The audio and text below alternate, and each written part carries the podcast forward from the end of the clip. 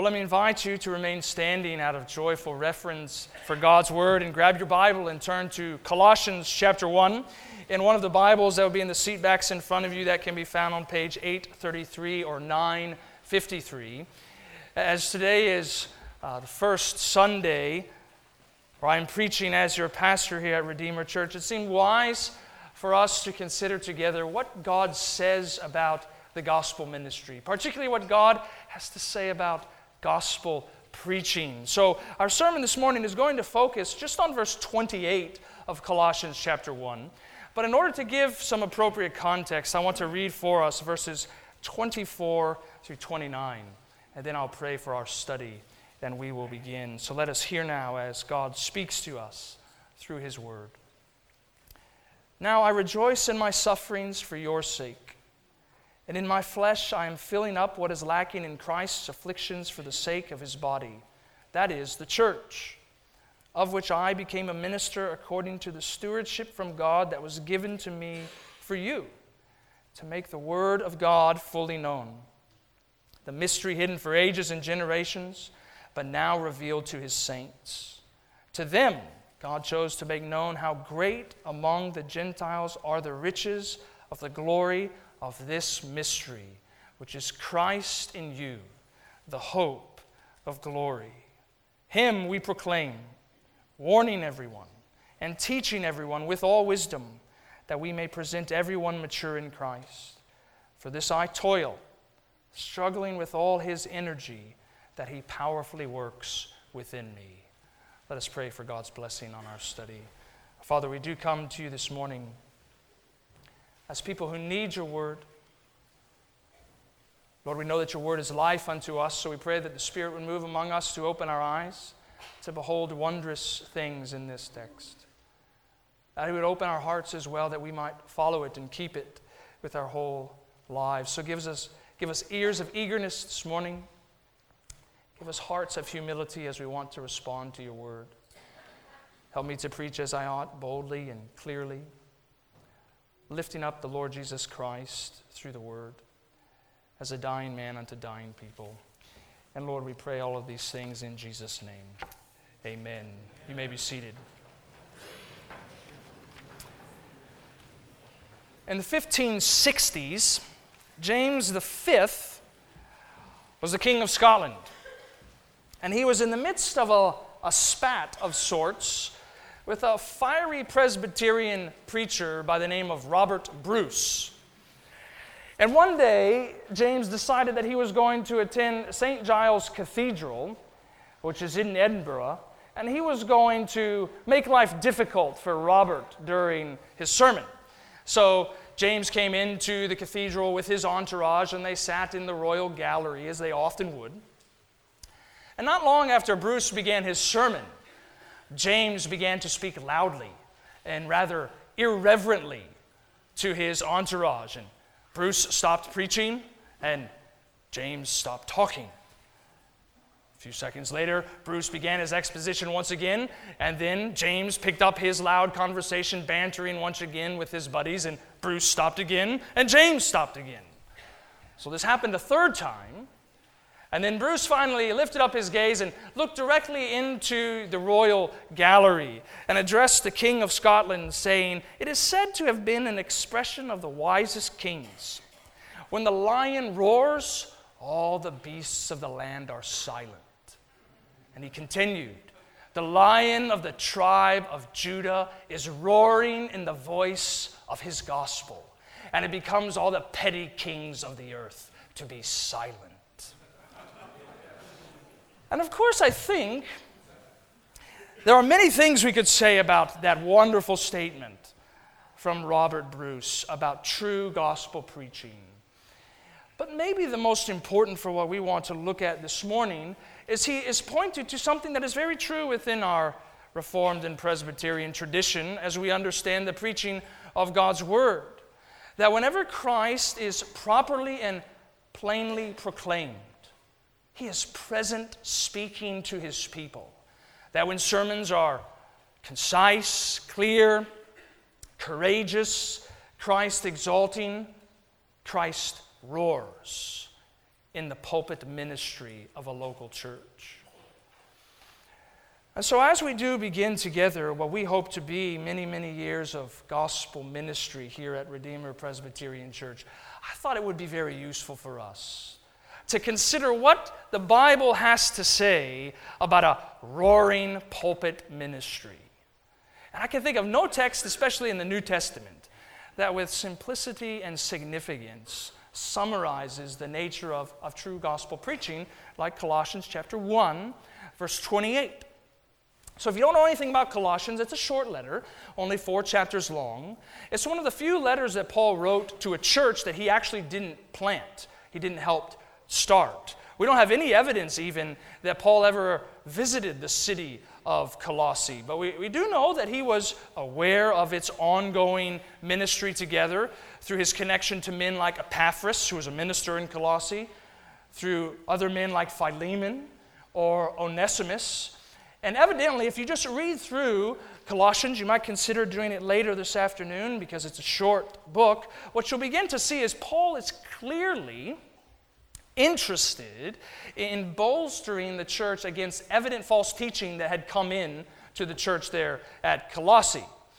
It seems as though there was something like a precursor to Gnosticism that was coming into this church. Uh, and we'll look at that in a few minutes, how it may have even played out in the nature of preaching. And so Paul is writing this letter in order to strengthen the church against the threats of, of falsehood and what he is going to do to encourage the church to remain firm in the gospel is he's going to proclaim the sufficiency and supremacy of, of Jesus Christ.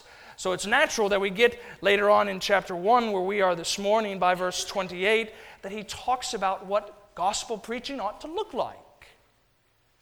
So I am convinced that this text, while it is immediately true uh, of Paul's ministry, you'll notice again if you just stare at the first clause in verse 28, he changes the pronoun from the one he was using to say, We proclaim. Not just I proclaim. It's as though he includes all of the gospel ministers there in the first century that he knows, and I do think in the inspiration of the Spirit, all of the faithful gospel ministers to come and minister to Christ's church, that he is saying, This is what true gospel preaching looks like. And so I am also convinced that if we can get the essential characteristics of what God expects of His preachers, uh, we will be well on the way to a joyful unity in our ministry together here at Redeemer Presbyterian Church. Because you might think about it this way. So, kids, you're children of the covenant. And do you know the ordinary way God speaks His covenant promises to you? Is through the preaching of His Word. Sermons centering on Christ are really important. Students, some of you are soon to go off to college. Maybe you're considering even right now a university that you might attend. I would want you to think, even as you make uh, that consideration, is there a gospel preaching church near that university? What might even gospel preaching look like? So I'd encourage you to pay attention to what Paul has to say this morning. Uh, you do know there are brothers in the church that are licensed for gospel ministry under the care of the presbytery, studying in seminary, earnestly endeavoring to serve Christ's church as ministers of the gospel. And you, brothers, let us be reminded and exhorted of, of what the nature of that ministry must look like according to God's word. But of course, so many of you are devoted church members here at Redeemer Presbyterian Church. What does a text about preaching have to say to you? Well, I think in God's kindness through the work of the Spirit, as though the Father just grabs you by the hand and, and leads you to the truth to know what ought, you, what ought you to expect? What ought you to long for? What ought you to pray for to be true about this pulpit and the men that stand behind it to proclaim the gospel? So, preaching Christ is our theme this morning. And as we walk through the verse, you'll notice it has three simple clauses to it, three simple sections. So, I just want to walk through it under three simple headings. Number one, the center of preaching. Secondly, the way of preaching.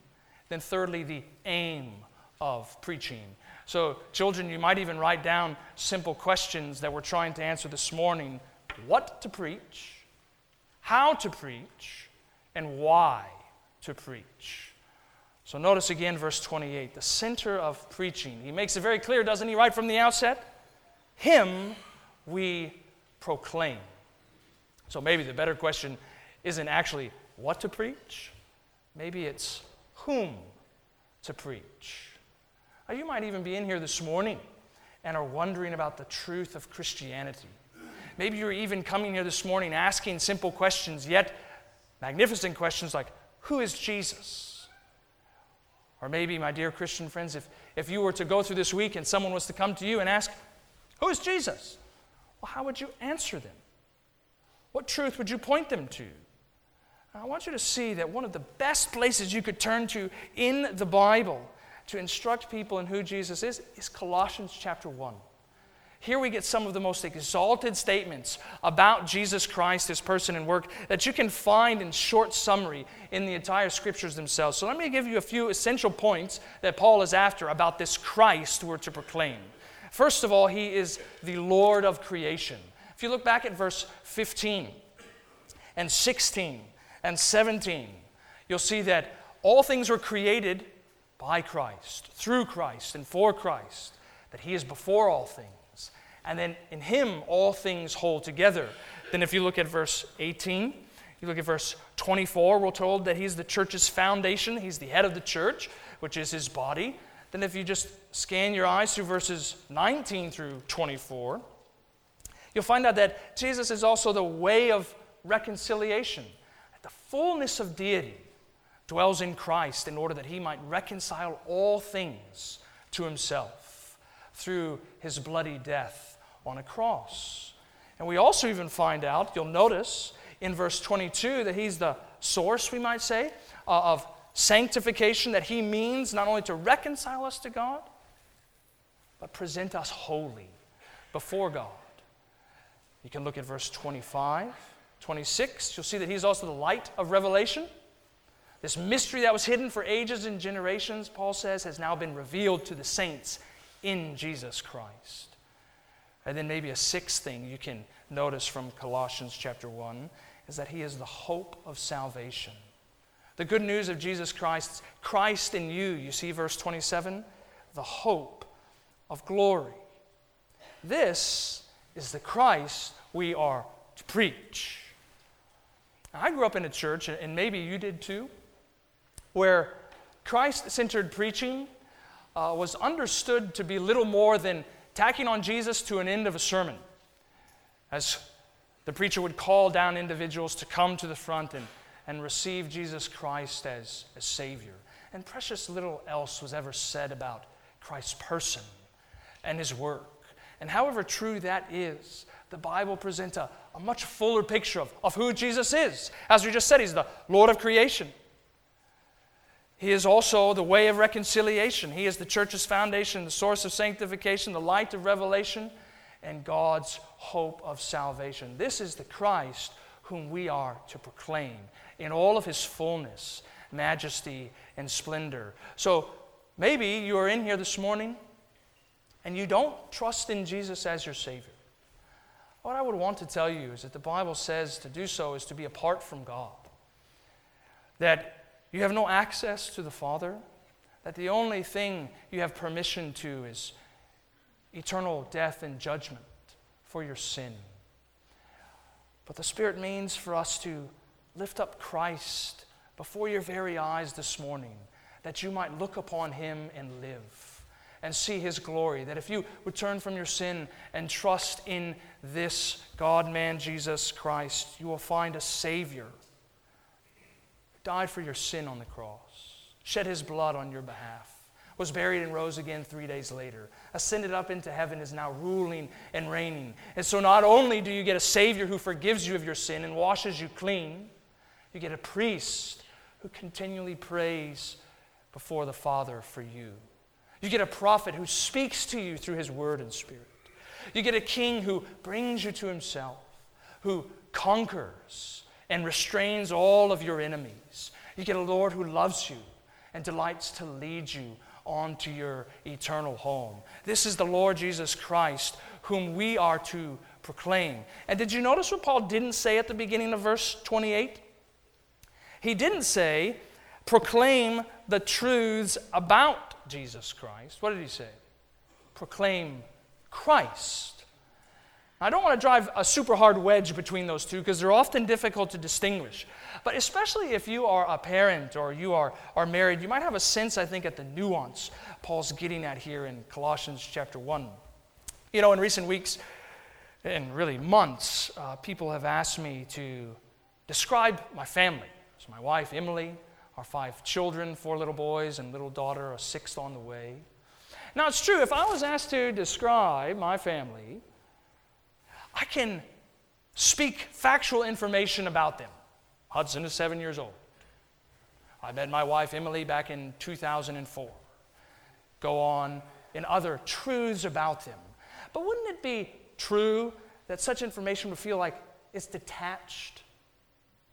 In some ways, communicating a distance in the relationship. I would hope that if you ask me about my family, the reality of our living, loving, and real relationship would make it feel as though as I am talking about them, you actually meet them and don't hear just mere information about them. Likewise, preachers are to cause you to meet Christ. Not just hear the truth about Christ, but to meet Him in the preaching of His Word, in all of His glory, majesty, and beauty. Christ is the center of our preaching. So, how then are we supposed to preach Jesus Christ? Well, notice how the verse continues. He gives us two verbs, doesn't he? Paul, in verse 28, Him we proclaim, warning everyone, and teaching everyone. So, warning, teaching, you know, we might say these are the natural and necessary attributes or means of preaching Jesus Christ. So you notice one's negative, one seems to be positive. Negatively, we warn in our preaching of Jesus Christ. I'm sure that all of us are aware we live in a culture in America. Do we not also live in some sense of an evangelical culture in America that is opposed to warning in preaching? as though it is some way intolerant.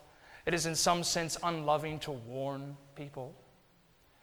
Well, have you ever noticed in the New Testament how much our Lord Jesus Christ and his apostles warn in their preaching? You know, you might grab somebody in the church this week and say, hey, let's look at a few sermons in the New Testament. And you might be surprised how much of that sermon actually is a warning. So you could turn to some place like Matthew chapter 23 Jesus' warnings and woes upon the religious leaders. Or a place like Acts chapter 24, when Paul is preaching before Felix, and we're told that he is preaching about the coming judgment. And Luke tells us in his writing of that instance, he says, Felix was alarmed. Do you believe that Christ centered preaching ought to alarm people? ought to alarm people about the reality of sin, alarm people about the reality of coming judgment, and of course, the provision of a Savior in Jesus Christ. But it's not just sounding negatively the warning bell, is it? It's also positively teaching Jesus Christ, the ways of righteousness, teaching the truths about the righteous one himself, again, presenting him in all of his wonder to every person. We're to warn and to teach as we preach the gospel. I grew up in a home that loved salt. You know, every time a savory dish was placed on the stone home, uh, the stone home table of my youth, it seems like precious few seconds would pass by before someone lifted that blessed sodium shaker and began to dispense its goodness over the food. I had a close friend in my soccer playing days that was an Italian from New York that loved to cook.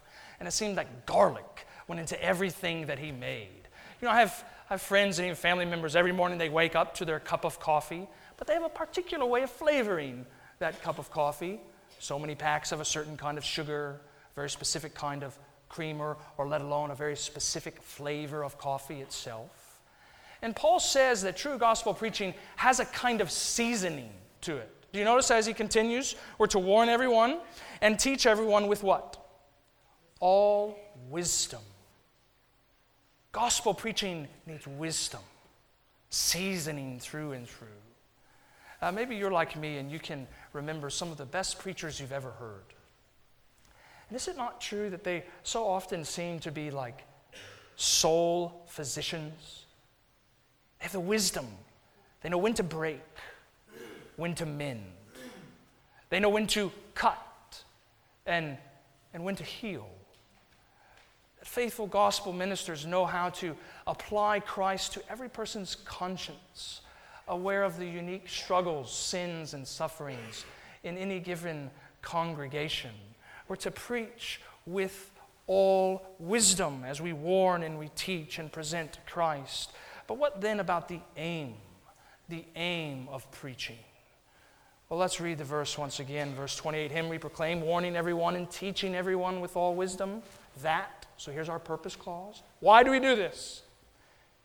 That we may present everyone mature in Christ. So, kids, what's the purpose of preaching? Maturity.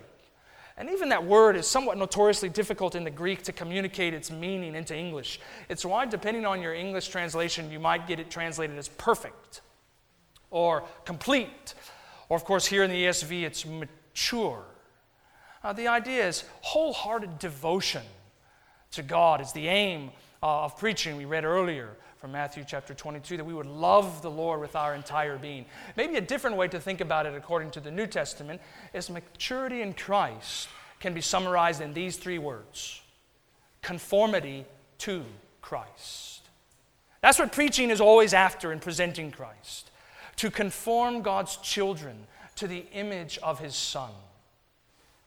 So I do hope that you are praying that God would indeed give us wonderful years, decades even, of life together. That this pulpit would indeed roar with the voice of the lion of Judah, that we might grow in him. And wouldn't it be wonderful if we can look back with each passing year? And what we see as we grow in Christ is that our entire being is more and more captivated by Jesus Christ. That he has captured our affections, that our deepest thoughts, feelings, actions center on Jesus Christ as we grow in Him. Because children don't miss the fact that it is maturity in Christ that Paul is aiming for. That He's not just the substance of our preaching, He's the standard as well of our living. The aim of preaching is always supposed to be maturity, which is helpful for us in a variety of different ways, maybe uniquely to center and focus our attention on what God desires from us that more so than large number of converts, excellently tooled programs for discipleship, elegant church structures and buildings, influential platforms for broader church involvement and Christ's renown. What God is after in the preaching of His Word is your maturity. That's why even one commentator I read this, read this week says God calculates success by whether a congregation entrusted to the care of a minister is fed and fit until the very end. Gospel preaching aims for maturity. And depending on your translation, if you have the ESV in front of you, did you notice even verse 28 repeats a word three times? You're not going to get this in your NIV if you have it in front of you, but it repeats this word everyone. You see that? We are to warn everyone. We're to teach everyone. We're to present everyone mature in Christ. So, why is Paul, you know, when we study the Bible, we want to think about these kind of repetitions. Why is Paul clearly so interested in everyone? Well, what we know about this kind of Gnosticism that eventually took over in some ways the early church in the second century that there were kind of precursors of here in Colossae is that the Gnostics said that they had the secret revelation of God. And that revelation was only for the elite few. You had to have a mature ability to handle it. You had to have a particular intellectual awareness to get it. So when they preached and teach, guess what? Kids were not allowed in there. It wasn't for them. It was for the select few. You see how Paul is combating that by saying, This is for everyone. Christ is for everyone. So, kids, don't forget about this. Kids, you are just starting out in your life. You are learning about this covenant king, Jesus Christ. And don't ever forget in the sermons, Christ is for you. Some of you older saints are nearing the end. And what a comfort it is that every time you arrive on Sunday, Christ is speaking to you. Some of you are single mothers, struggling under the weight of your responsibilities. This Christ is for you. Some of you are even single, wanting to have a spouse, wondering if a church in our evangelical culture that's so often centered on families, if the king of that church is for you. Paul is here to say, He is for you. Or maybe you're near this morning. Wonder how this King of Kings and Lord of Lords could welcome such a sinner like you. But he says, Welcome. Come unto me, all you who are weary and heavy laden, and I will give you rest. This King, this Christ, is for everyone. So as we present him, we present him to everyone. Christ is the center of our preaching. With wisdom, we warn and teach, for that is the way of preaching. And we aim for conformity to Christ in every man, woman, and child. One of the greatest ministers in the English speaking world in the 19th century was a man named Horatius Bonar. He was a Scotsman, a very prolific author, wrote many hymns that still are sung in in churches today. He was an earnest evangelist, an all around wonderful pastor. And after he finished his studies at the Divinity Hall, where he attended what would have been seminary, for a few years he served as an assistant pastor, and eventually he was extended a call to be the senior minister at the North Parish Church in Kelso, which is some ways south of Edinburgh in Scotland. And his first sermon there, as the senior minister at the church at Kelso, he took as his text Mark chapter 9 verse 29. And what he said was this ministry is going to be one based on prayer and fasting. So by the end of his sermon, he got to a point where he was exhorting his new congregation how they might minister together. And he said this In coming amongst you here, the first thing I ask of you is your prayers. Keep these idle compliments, these regular it may be, but too often unmeaning pieces of courtesy to yourselves. If these are all you have to give, I shall be poor indeed. What I ask is your unwearied, your believing, wrestling prayers. Nothing else will do.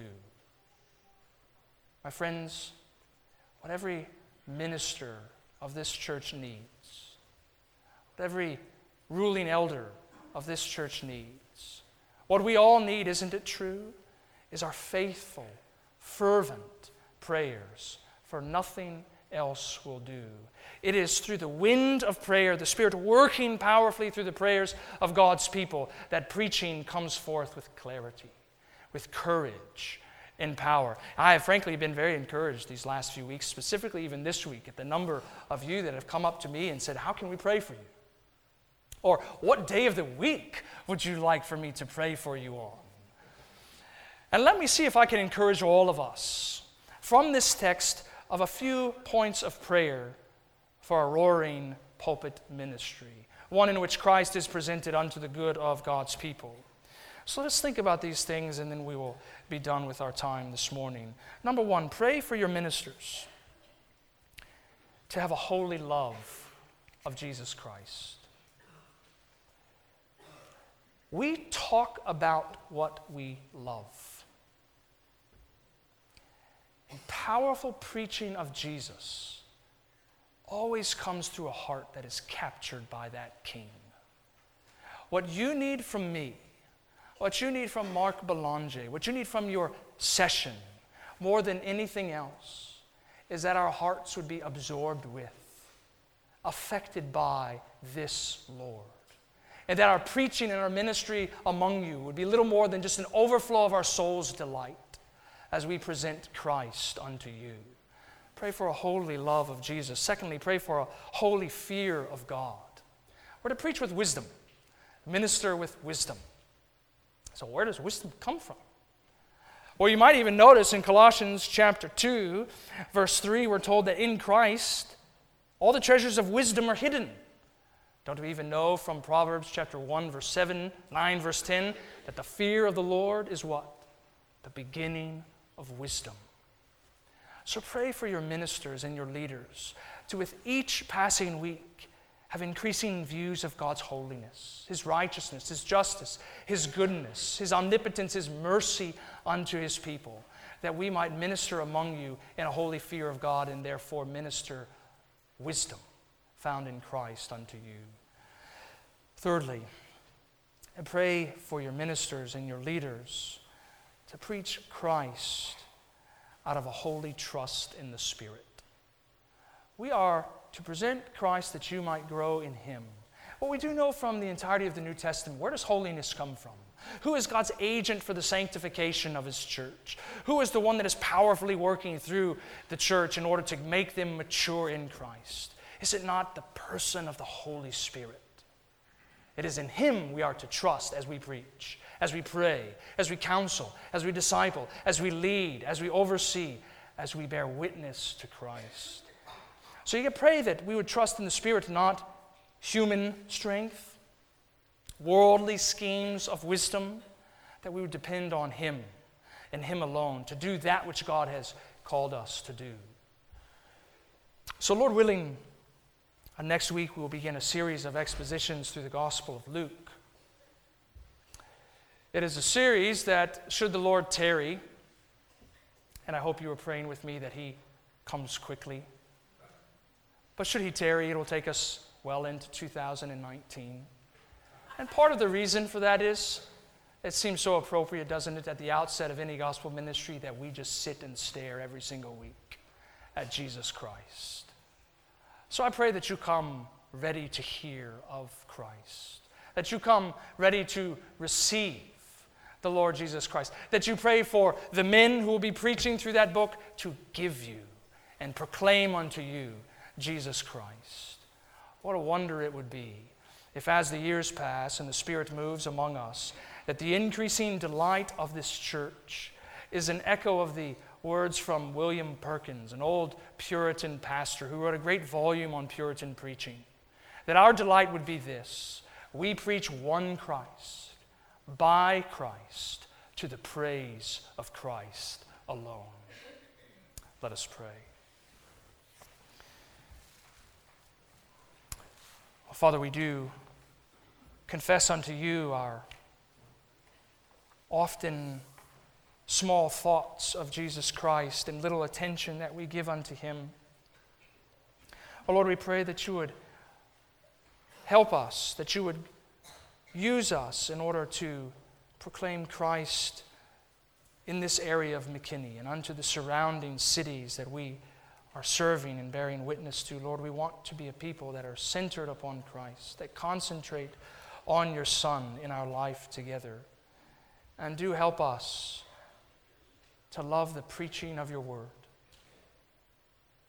to love the Christ that comes through it. And we do pray it all in his name. Amen. Well, friends, we want to continue in worshiping God in a couple of different ways. The deacons, in just a minute, will be bringing around the morning offering as we worship God by returning unto Him what He has given to us. If you're interested in some information about our church, the deacons will have that as well. If you're seated on the inside rows, we invite you to grab the black registration pad in front of you. Uh, give us a record of your attendance. If there's any way we can serve you, please write that down and pass it along to the end of the row. And then we also want to respond to God's word and worship Him once again through song as we sing Man of Sorrows.